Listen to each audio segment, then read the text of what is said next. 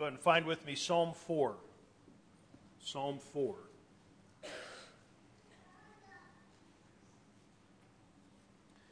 Psalm 4. It's good to see you uh, this morning. In particular, if you're visiting, we're happy to have you. Uh, let me go ahead and give an advertisement. Uh, this evening at 5, we'll be back here, and we will have our monthly Q&A night. Normally the second Sunday, but we put it off a week because of the meeting. Now, uh, the last couple of times, some of you have kind of gotten on to me because I sometimes I'll preview, I'll give a little teaser for what we're going to talk about, but I haven't done it in the last couple of weeks, kind of just because I didn't have a clever way to do it. So I'll give you what you want this week. Um, I'll tell you exactly what we're going to talk about. All right. So tonight we're going to come back and we're going to talk about the Tetragrammaton. So now that we have that squared away, you know exactly what we're going to talk about, I'll see you at five. Psalm 4 and verse 1. Psalm 4 and verse 1. Answer me when I call, O God of my righteousness. You have given me relief when I was in distress. Be gracious to me and hear my prayer. O men, how long shall my honor be turned into shame? How long will you love vain words and seek after lies? But know that the Lord has set apart the godly for himself. The Lord hears when I call him. Be angry and do not sin. Ponder in your own hearts on your beds and be silent. Offer right sacrifices and put your trust in the Lord. There are many who say, Who will show us some good? Lift up the light of your face upon us, O Lord.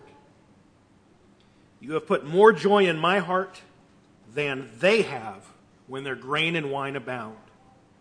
In peace I will both lie down and sleep. For you alone, O Lord, make me dwell in safety. You remember the story of Chicken Little? I'm sure you do. Chicken's walking through the forest one day, and an acorn falls from a tree and hits her on the head. And what does Chicken Little say? She says, Well, I better be sober and judicious. Better not rush to hasty conclusions. I better uh, conduct a full investigation to ascertain the sequence of events that led to me getting hit on the head. No, it's not what she says. She runs around telling everyone who will listen the sky is falling. And then an hysterical mob gets whipped up among all the animals of the forest because of Chicken Little's hysteria. Eventually, they find someone who seems sympathetic to their worries, who's going to use their hysteria for his benefit. They find a fox, and he seems to have a solution. He says, Come into this hole with me, and you'll be safe from the falling sky. And then they go into the hole where he then eats them all. The moral of the story is something like this Don't be so quick to get caught up in hysteria. Just because everyone says the sky is falling doesn't mean it is. It might just mean one chicken little got everyone else worked up into a fit. Moral is hysteria gives us a false desperation that leads us to foolish, self destructive decisions.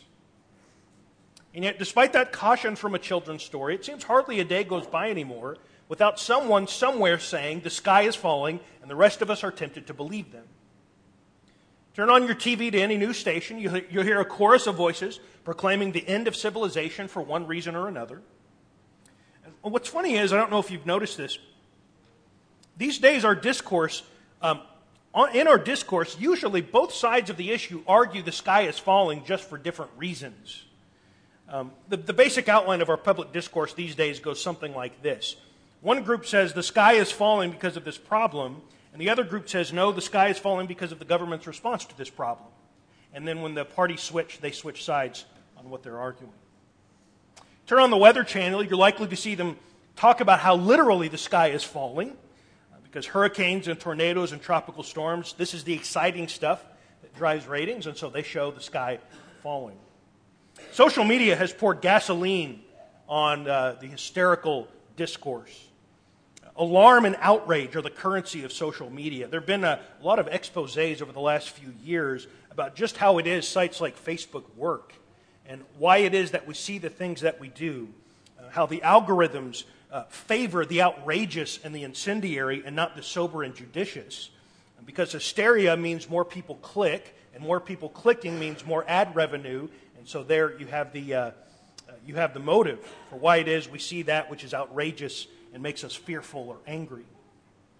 Religious people are no strangers to the sky is falling type hysteria. Uh, actually, I think religious people might have invented it. Hardly a decade goes by without someone new claiming that the world is about to end for this or that reason. And then on just sort of a, a personal level, over the years, a, a number of times, more than I can count, people have solemnly informed me of something, some piece of legislation that means I'm about to be thrown in jail, um, impending economic collapse, prognostications about how we're all doomed because of this or that. Uh, on an individual level, I've met people who just think the sky is falling for lots of reasons. Now, I'm not trying to dismiss or make light of anything people worry about. I'm not saying there's nothing to worry about in our world. What I do want to do this morning is to inject us with a dose of scriptural sanity.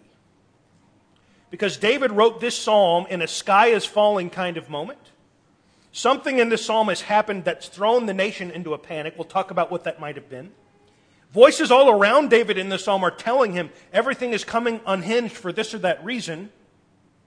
And so, what I want us to see is what Psalm 4 does, what David does in Psalm 4 when everyone says the sky is falling.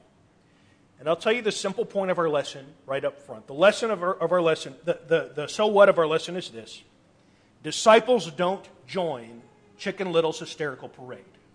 Disciples aren't a part of it. We don't respond to hysteria the way the world does because we know things about the world that the world does not. Now, a word up front about this sermon. I have preached on this psalm before. Uh, actually, it was the very first Sunday I ever preached here. I preached on Psalm 4. I am revisiting that, this psalm today uh, because this summer I've been asked to preach on a series about Satan's tactics. And uh, my tactic that I'm going to talk about is hysteria. Uh, because, and I know of no text that nails this better than this psalm, Psalm 4. So I want to talk about it again. And it seems to me that Satan has sort of honed his ability to make us hysterical, even over the past few years, to convince us, for one reason or another, that the sky is falling to make us act like and think like God is not actually in control, to make us think the world is about to end, not because of God's initiative, but because of something, something that we have done or something that's happening that's perhaps out of God's control. Satan makes us so focused on the urgent news of the moment that we forget about unchanging truths about God. And so, what I want to do this morning is to once again call us to sobriety and sanity. So let's think about what to do. What does David, what does David do when everyone in his world say the sky is falling? When everyone says the sky is falling, number one, look to God. Verse 1. Answer me when I call, O God of my righteousness. You have given me relief when I was in distress. Be gracious to me and hear my prayer. So the, uh, the superscript of this psalm says it's a psalm of David. Um, we don't know exactly when it was written. We're, we're often in the dark about the exact circumstances, but most commentators tie it together with Psalm 3. And in Psalm 3, we do know when that was written. That was when David was deposed from his throne by his son Absalom. And the nation is really in an upheaval. No one knows, no one agrees on who the king is. But regardless of when exactly it was written, under what circumstances, I just want, just want you to see in this psalm there is huge trouble in David's life. So in verse 1, there is great distress. In verse 2, men are seeking lies and shaming him. In verse 4, there are angry people. In verse 6, there are people doubting God's providence, asking whether God cares, whether God's going to do anything to help them. This is a psalm about the sky falling. Everyone's saying that. And so, what's a disciple to do? You don't have to get past verse 1 to get some good suggestions. The first thing he does is call out to God. He says, Answer me when I call. And so the first thought of the psalmist here is, is toward God. Something has happened. Maybe David's on the run because Absalom has turned the people against David. And so he says, Answer me, God. What this is in verse 1 is the pray without ceasing instinct.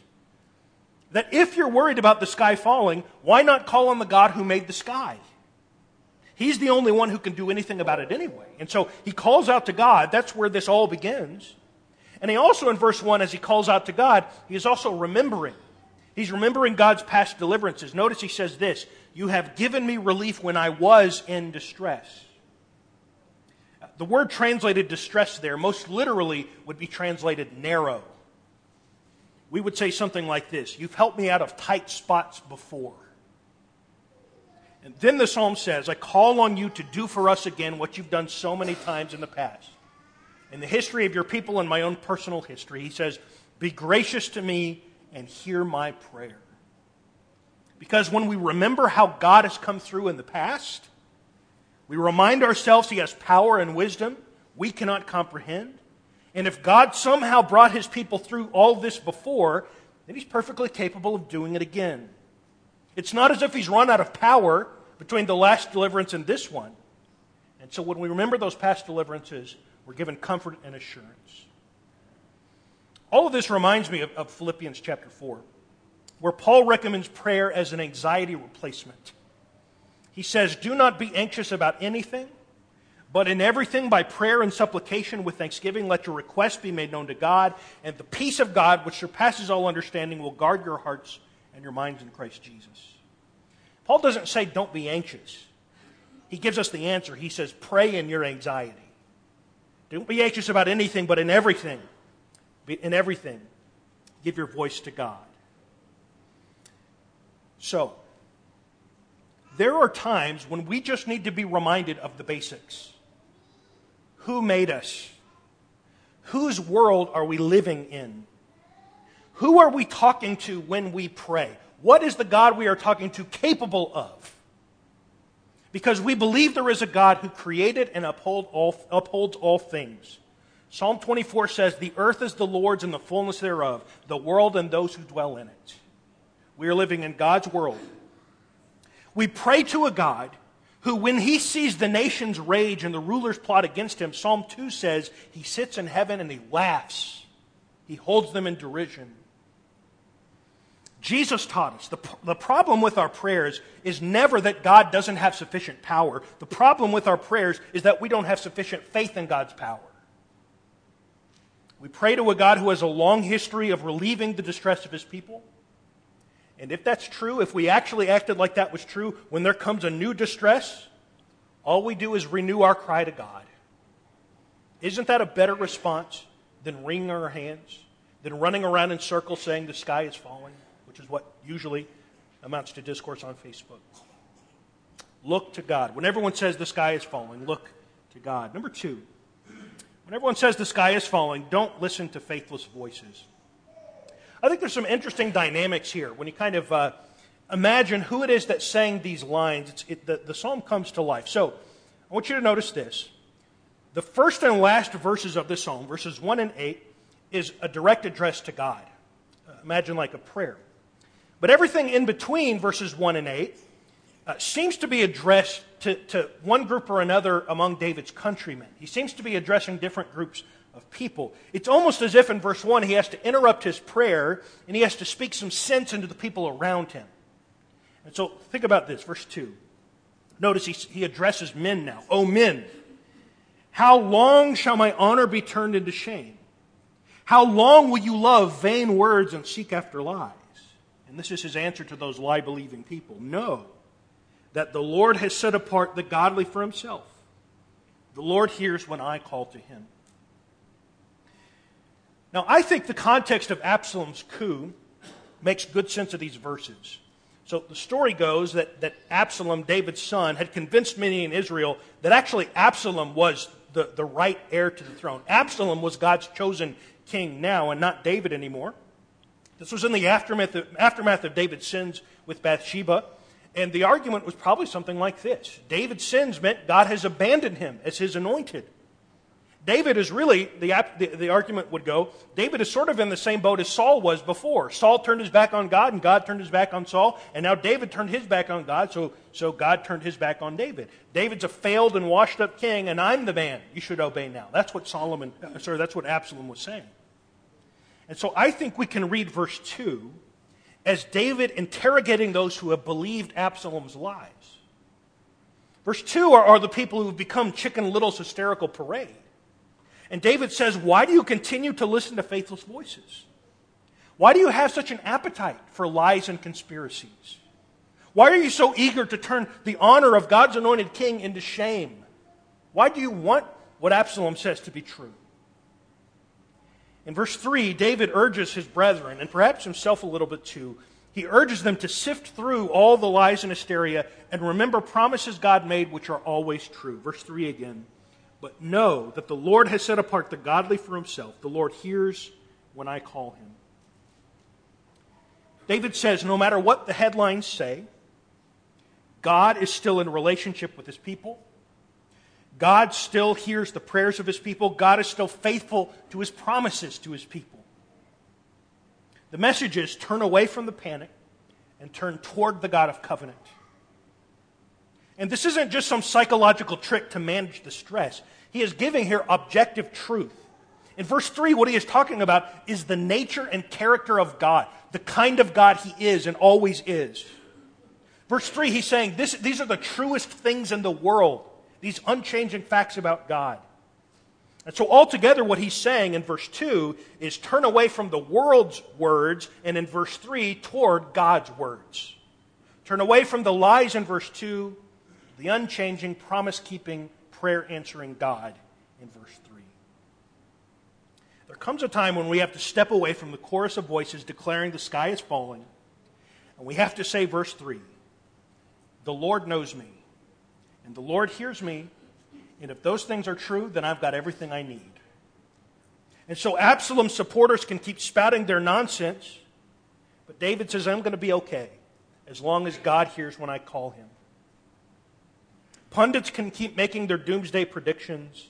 Charlatans can keep prophesying Armageddon. Fearmongers can keep making projections about the growth of Islam.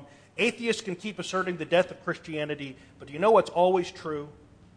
The Lord has set apart the godly for himself, and the Lord hears when I call him. And all the lies and hysteria in the world cannot change that fact. There's a really interesting story I won't ask you to turn, I'll just reference it. It's, it's uh, told in a couple of places 2 Kings 18 and Isaiah 36 to name two.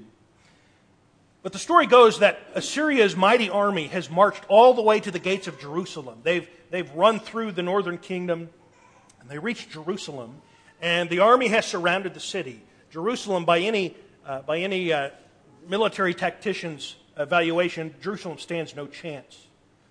And so Assyria in, a, in an act of sort of semi mercy, uh, lest they have to overrun the city, they, they offer him uh, terms of surrender.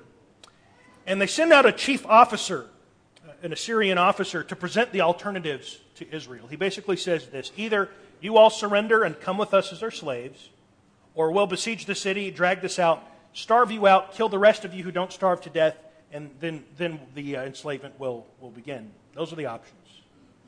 And we're actually told he comes out saying all of this in Hebrew. They send a Hebrew speaking Assyrian so that all the people in the city will hear and understand the taunts and, and, and, all, and all quake in their boots.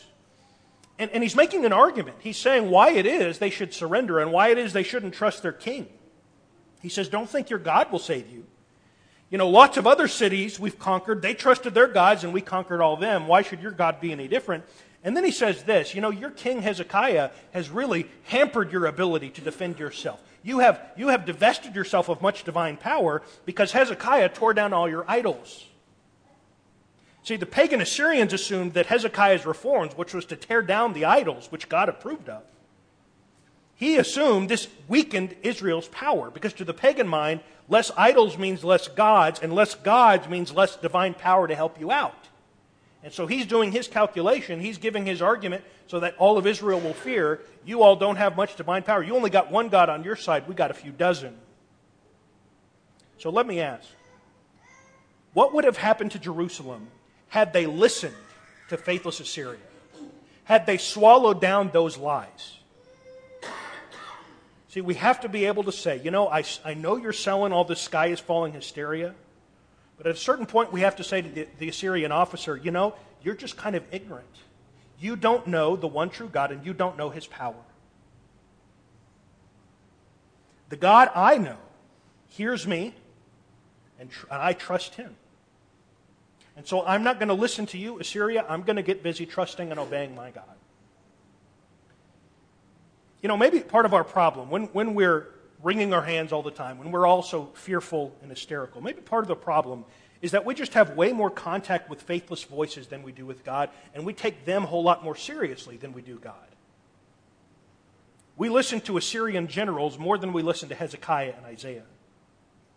Or we take Absalom more seriously than we take David. What would be some modern equivalents of that? Well, it might look like this. It might look like the fact that we just watch the news a whole lot more than we read our Bible. And we communicate via Facebook way more than we communicate via prayer. And we talk about politics way more than we talk about God. And we worry and we wring our hands way more than we pray. And if that's what we're doing, David would tell us, it's no wonder you think the sky is falling. When everyone says the sky is falling, you better get busy not listening to all the people who are saying it. Don't listen to faithless voices. Number four. Number three. When everyone says the sky is falling, encourage your brethren. So, in verses 2 and 3, I think the way to read it is verses 2 and 3, David is addressing those who have swallowed down the lies of Absalom. Denigrating David, I'm the man. People say, yes, we believe that. I think in verses 4 and 5, David addresses a different group of people. He addresses people who are still loyal to him, people who are loyal to David, and yet still have an equally unhealthy response to all this upheaval. So if he addresses Absalom's supporters in verses 2 and 3, I think we should read 4 and 5 as David addressing his own supporters. Verse 4 Be angry and do not sin. Ponder in your own hearts on your beds and be silent. Offer right sacrifices and put your trust in the Lord. So if I'm right, this is, this is what David is saying something like this. You know, loyal supporters, Absalom is evil. And he, does, he doesn't have a claim to the throne. And yes, we are in a real mess as a nation. But, but the, the one here who's been the primary victim of all this injustice is now the one calming down his own supporters. And he says to them, You know what? All that's true. And you can be angry, but do not sin. Calm down. Yes, it's upsetting and scary. And you may have every right to be angry about what's happened, but it's not an excuse to sin. Just take a deep breath. Do nothing impulsively. Here's what you need to do you need to worship God, you need to recenter your heart on Him and your trust in Him. That when it seems like the sky is falling, we also need to turn to one another with words like these. Verse 4 again Be angry and do not sin. Ponder in your own hearts on your beds and be silent. Before you work yourself into a frenzy because the sky is falling, pause. Don't say anything. Be silent for a minute. Go to bed. Go to the place where you can't be running around. Go to the place where you have to sit down and be still. And then sleep on it and pray about it before you post that diatribe on Facebook. I don't think he said that part. But what this is in verse 4 is an injunction against impulse. Because if you calm down and think for a minute, the initial hysterical feelings tend to fade. We get a little more perspective. That's what David wants us to get here. Continuing in verse 5, he says this offer right sacrifices. He encourages them to worship. Go to worship. Don't stop worshiping because you're worried about this or that. If anything, you need worship now more than ever. Reminds me a lot of Psalm 73, which is a very well known psalm. Psalm 73 is a psalm where a guy named Asaph records how he's worrying himself sick over the good fortune of the wicked. And the world looks upside down to him. Things are not the way they're supposed to be. He's eaten up with how wicked people have it so good and how terrible things go for him and others who serve God.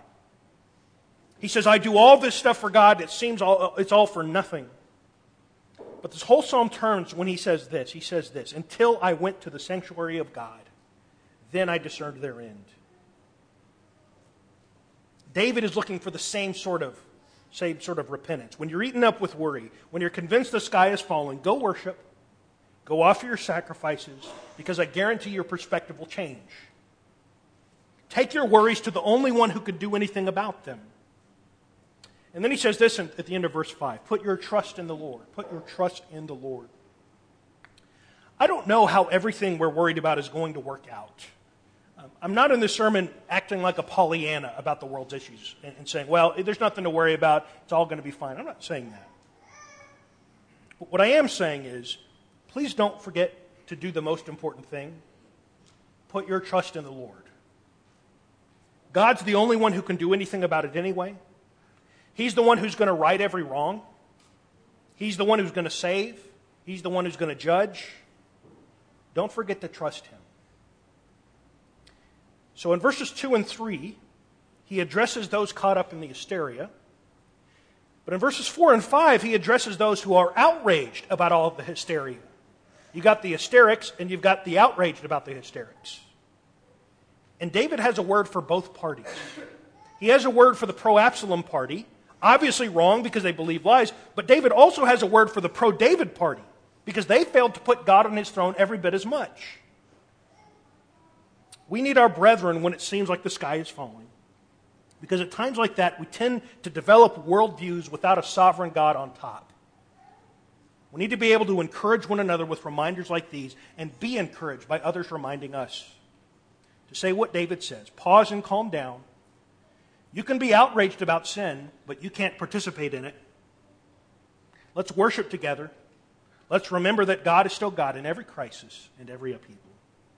Which brings us to number four. Fourth and finally, delight in God. So, if David dealt with opponents in verses 2 and 3, and if he dealt with outraged supporters in verses 4 and 5, I believe he now addresses perhaps a third group in verse 6. I would imagine them as sort of like those who have stood apart from all this political back and forth. They've come to believe the sky is falling, but instead of participating in all the upheaval and all the, uh, the, the cultural upheaval, instead they just sort of resign themselves to doom and say, We're doomed, this is the end, we can't do anything, and they're just in despair. Verse 6. There are many who say, so here's many who are saying this Who will show us some good? Lift up the light of your face upon us, O Lord. So here's what the despairing are saying. Verse 7, David responds with his own words. You, speaking to God, you have put more joy in my heart than they, the despairers, have when their grain and wine abound. In peace I will both lie down and sleep, for you alone, O Lord, make me dwell in safety. So, can you hear the worry, the, the hysteria in verse 6? They say, Who's going to help us? What can be done? Is God even there? They've swallowed down everything the men in verse 2 are dishing out, and they just become defeatists. They expect and anticipate doom. David says there are many saying things like this. But does David share their defeatism? Verse 7 is one of my favorite verses in all the Psalms. You have put more joy in my heart than they have when their grain and wine abound. He compares the joy God has put in his heart to the joy the faithless have in times of plenty. The joy, the amount of joy David has in his heart in this awful time to the joy they have in the best of times. He compares their, their levels of joy. And David says, I am full of more joy now in my exile, on the run for my life. I have more joy in my heart now than those despairing ones have after a bountiful harvest. I still have more joy than that. How can that be the case? David has a peace and joy that transcend his immediate circumstances. That's what he's getting at. His joy does not depend on how things are going in his life or in the world at this moment. That's not where he derives his joy from. David's joy is not fickle, on again, off again. Good news day, bad news day. Good news day, feel happy. Bad news day, feel sad. His joy doesn't depend on the circumstances or the headlines. David's joy is anchored in a relationship with a God who does not change. That's how verse 7 can be true. This is exactly what Paul said his heart is and what he strives for. He says this in Philippians 4 I have learned in whatever situation I am to be content. I know how to be brought low, and I know how to abound. In any and every circumstance, I've learned the secret of facing hunger, uh, plenty and hunger, abundance and need. I can do all things through him who strengthens me. Paul says, Joy and contentment are not based on the amount of grain and wine I have right now. It's not based on the, on the happenings of the Roman Senate. It's not dependent on my current living situation. I remind you, Paul's current living situation in Philippians 4 was prison. My joy is not based on those things. My joy is based on Jesus. And as long as God is God, as long as Jesus is Lord, I can have more joy in my heart now when the sky is falling than the faithless have when they're prospering. The question they're raising, David and Paul are raising, is what is your anchor? What is the thing that gives you peace and joy and confidence in your life? What is it? Because if it's the amount of grain and wine you have, then your joy will go away the second there's a drought. And if your joy depends on the news cycle, you'll probably never have another joyful day again. You won't have any real joy, real peace, or real contentment until you can truthfully say what David says you have put more joy in my heart than they have when their grain and wine abound. Which brings us to verse 8, the final verse of the psalm. In peace I will both lie down and sleep, for you alone, O Lord, make me dwell in safety.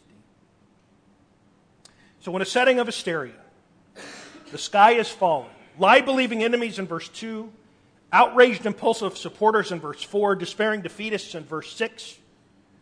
How does the psalm end? What does David do?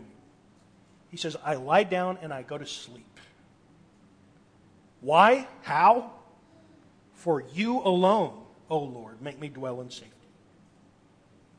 I don't wait until every problem in the world has been squared away before I'm able to sleep well. All I do is I work on centering all my hope on God. And when I manage that, I have everything I need for a peaceful night of sleep. In faith and trust in God, there is comfort and rest. In faithless consumptions of the world's voices is only worry and restlessness. Only when we delight in God like David did can we sleep like David did. Only when our lives are consumed with God will we find real joy and real peace that passes understanding in every circumstance of life. So, as we wrap up, let me stress I'm not trying to diminish all the things that there are to worry about in the world. There are plenty of them, many of them perfectly valid. There are things to worry about. What I'm saying is, what we don't have to do is to join Chicken Little's hysterical parade. We don't have to choose between either being hysterical about the world's problems, being outraged about those who are hysterical about the world's problems, or resigning ourselves to despair about the whole things, which are the three bad options in this psalm. God's people respond the way David does. We respond to worry in a totally different way than the faithless do.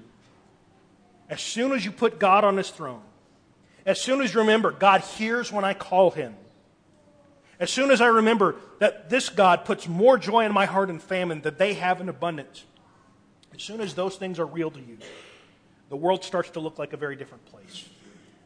And so, my question to you this morning is who are you listening to? Whose words about the state of the world are the most real? Do you take most seriously? What group of people is reinforcing your worldview the most? What is your real source of joy?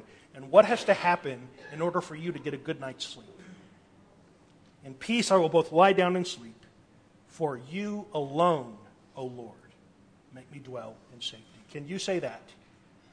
Or is your heart torn up with all the world's worries? Maybe there's someone here this morning that needs to come and needs to repent of the sin of hysteria, of the sin of believing the world's lies, of mocking all the world's lies, of despairing about the world. Maybe you have not centered your hope on God and you need help doing that. Whatever your spiritual need, come forward right now as we stand and sing.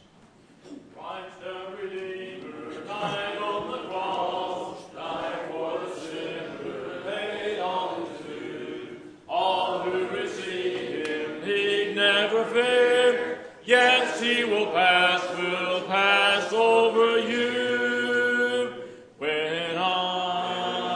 he